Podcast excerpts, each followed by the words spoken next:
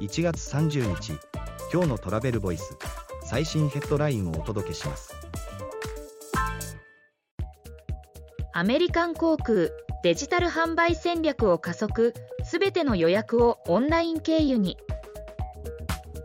米観光産業ニュースフォーカスワイヤーはアメリカン航空がオンライン旅行代理店チャンネルを導入する計画を報じている。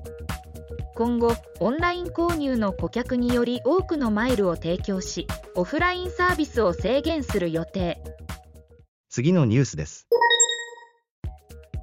ナビタイム観光列車を優先ルートに設定できる機能提供。全国81路線。前後の最適経路も表示。ナビタイムジャパンは観光列車を乗車するルートを表示する観光列車優先ルートの提供を開始。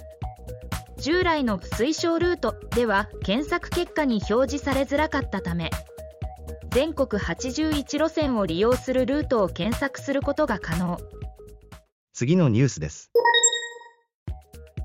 JR 西日本北陸新幹線金沢津敦賀間開業でチケットレス乗車券を見直し首都圏や近畿中京からの利便性を向上へ。JR 西日本が北陸新幹線金沢敦賀間開業に合わせ特別企画乗車券を発売。e チケットを福井敦賀まで拡大するほか北陸エリアから首都圏へ移動する。大人び首都圏往復フリー切符の出発駅を増やす。次のニュースです。中国政府日本人へのビザ免除再開を検討開始。日本政府に相互往来に向けた協力も求める。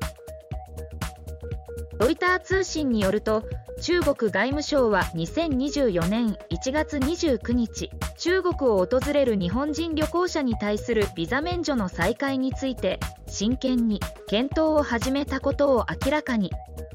日本政府にも訪日中国人ビザへの対応を求める。次のニュースです。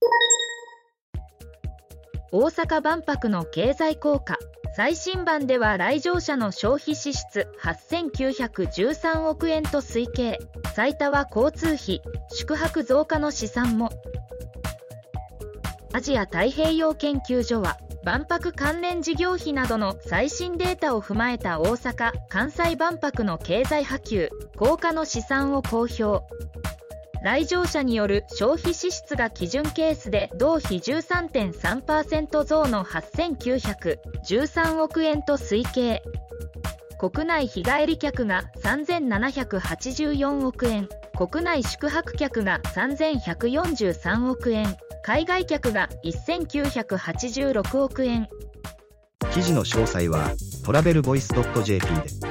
ではまた明日。